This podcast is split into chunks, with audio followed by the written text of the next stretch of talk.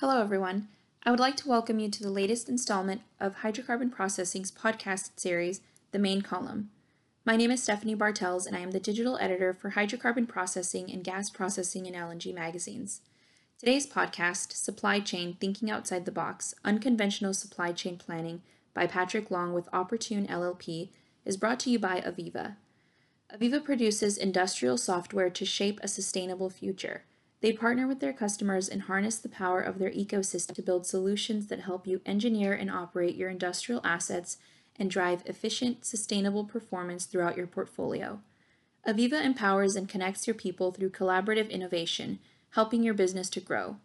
The article can be found within the April issue of Hydrocarbon Processing. Remember, you can subscribe to the main column podcast by clicking the subscribe button or by using your smartphone. Just say, Hey Google, Alexa, or Siri, subscribe me to the main column podcast. Supply chain, thinking outside the box, unconventional supply chain planning. When you think of your supply chain, what do you consider? For a traditional downstream refiner, you may include pipeline, truck, rail, and vessel logistics. Where inventory is stored is another consideration. Do you have a picture of how your assets relate to one another? Do you know your daily inventory? Does this information provide insight into planning, forecasting, and understanding bottlenecks? Is there more that you are missing? If the answer is no to some or all these questions, then getting a deeper understanding and comprehensive 360 degree view of your entire supply chain is essential and requires thinking outside the box to drive operational efficiencies and profitability. Using trucks as an example, a traditional supply chain view may count only trucks and racks. For some, that is enough to get the big picture. However, why is the throughput what it is? Dive deeper and determine the speed of the process for metered versus weighing of the trucks. Examine configurations of the rack, egress points, and exits. Determine if congestion exists as a result of traffic patterns. Understand the seasonality of liftings and the different congestion patterns that exist throughout the day. Like trucks, it is easy to count rail cars and then calculate the number of turns in a journey between origin and destination and arrive at an average per month. It is necessary to go beyond the basics and truly understand the operations. Rail bottlenecks manifest as a result of track configuration. Loop track differs considerably from space-constrained sidings. Depending on products transported in size, sizes of rail cars, they may require different hoses at the racks. Track and measure the speed at which crews turn the rail car from hoses on to hoses off, load complete.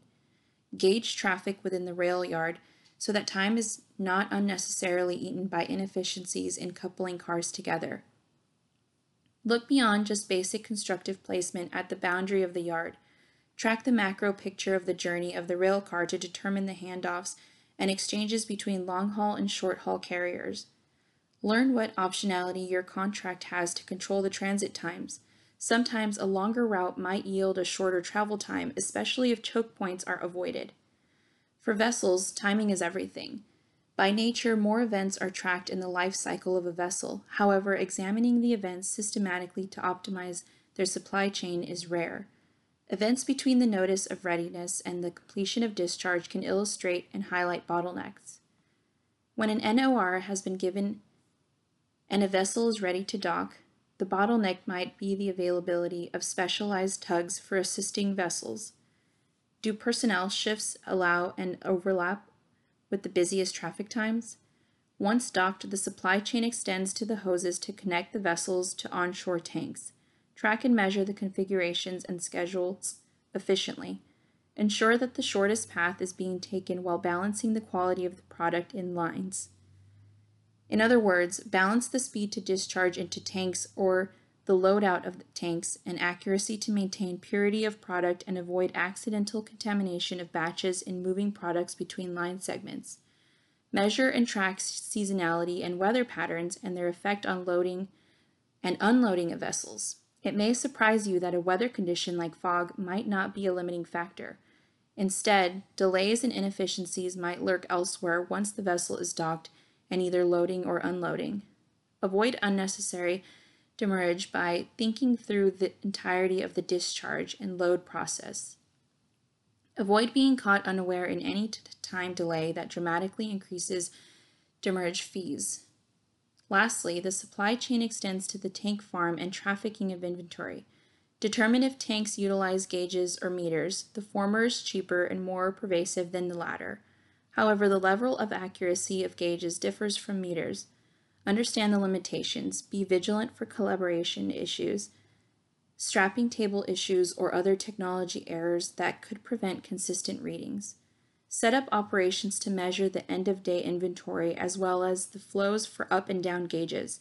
Combine the data to gain a clearer understanding of the true book to physical reconciliation. These questions around specific logistics are important to consider for the full effect of the physical supply chain. While it is easy to count vehicles, vessels, and rail cars, the tracking of the ancillary processes for these modes of transportation are often lost. Management teams tend to take a simplistic view of per, per unit volumes and per unit costs, ignoring some of the more important aspects of the full business process that contribute to slowdowns and or bottlenecks. For example, while with vessels, while docks and berths may be available, the hose configuration to reach receiving tanks may be a limiting factor. Additionally, harbor configuration and proximity to busy ports and other shipping lanes may take a toll on throughput. Likewise, railcars can experience bottlenecks in transit when switching between carriers. Are you able to track and monitor the transit? Levers of control, getting back in the driver's seat. Downstream refiners do not have to be victims to logistics companies and completely dependent on small morsels of information about their cargoes. Typically, the outside world will provide small transactional information about how products move via truck, rail, pipe, vessel, etc. For any organization, that can be death by 10,000 cuts. Very few people have the time to parse small bits of information to see the larger trends. More times than not, companies have just enough time and resources to keep up with the transactional accounting that accompany the movements. Anything else is gravy on top. Despite the myriad of data and onslaught of information, refineries do not need to invest in large enterprise resource planning, systems to track their inventory. Practical solutions around that can fit varying business scenarios. For example, a refiner mu must set up processes for properly inbounding information and data. Then, with the right structure and thought through fullness, a custom inventory solution can be created even some, in something as simple as Excel to track the book and physical inventory. Naturally, the more evolved systems are, the better the layer of business intelligence will be on top of the base reporting. The power is in leveraging real-world events that drive how the data is consumed and how it is modeled to provide the best available information for actionable insights. Refineries also may want to pick their battles and focus on critical junctions or logistical nodes to manage the complexity of logistics. If supply chain bottlenecks are known, then attention can be directed to improve overall efficiency. Solutions to these issues vary from manually tracking transit at critical waypoints and gauging timing based on when those waypoints are paused, to full integration with specialized systems. While there is no one-stop shop solution for all companies, a refiner must examine its strengths and weaknesses and determine its competency levels in monitoring its supply chain. If the company possesses specialized skills, it may get away with less integration and specialized systems than another company that is managing a less technical way. Lever of control. Did someone say pricing? Another lever of control is the use of pricing and contract negotiation. Contracts can be negotiated so that all parties are incentivized to optimize the supply chain and not waste valuable time. Understand whether you have operational control over the route. Increasing the total distance for a route might be the best option if it avoids peak rush hours and heavy congestion. Pricing can also have a powerful effect on adjusting behavior. Discount pricing programs throughout the day can drive liftings to off-peak hours, encouraging personnel to lift refined products during less busy times will help with rateable draws on the inventory and spur more consistent tracking. Tracking. Mechanisms for course correction. You can monitor only what you can measure, so it is imperative to track inventory in enough detail to allow for course corrections and for understanding the business. It is not enough to take a simple end-of-day reading on all tanks and delivery points. This does not provide a level of detail as to the activity transpiring throughout the day.